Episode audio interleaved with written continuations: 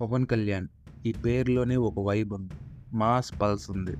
తన రాజకీయ జీవితంలో ఇన్నాళ్ళు అంతగా పొలిటికల్ టాక్టిక్స్ లేకపోయినప్పటికీ ఇన్ని సంవత్సరాల అనుభవం స్పష్టంగా ఇప్పుడు కనబడుతుంది.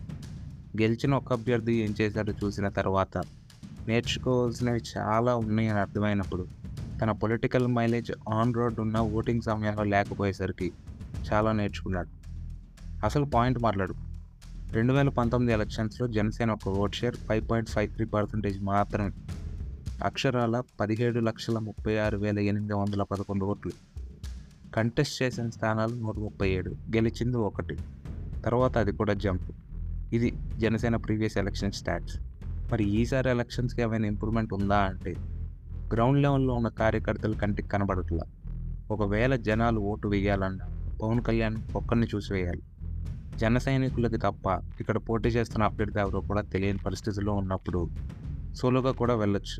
కానీ గ్రౌండ్ లెవెల్లో వర్క్ బాగా చేయాలి. జనసేన అభ్యర్థి ఎవరు అనేది ప్రతి ఒక్కరికి తెలిసేలా చేయాలి.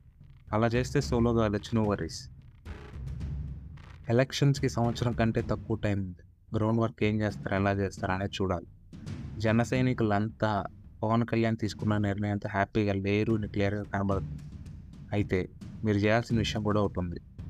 ఏదైతే జనసేన కీ ఫండమెంటల్ పునాదులు ఉంటాయో జనసేన అధినేత అయిన పవన్ కళ్యాణ్ వాటిని కాంట్రడిక్ట్ అవుతున్నాడేమో అని జనసైనికులకు అనిపిస్తే అది మీరు ఎంతో ఇష్టపడే అభిమానించే పవన్ కళ్యాణ్ అయినప్పటికీ స్పష్టంగా అర్థమయ్యేలాగా మీ ఓట్ల రూపంలో తెలపండి.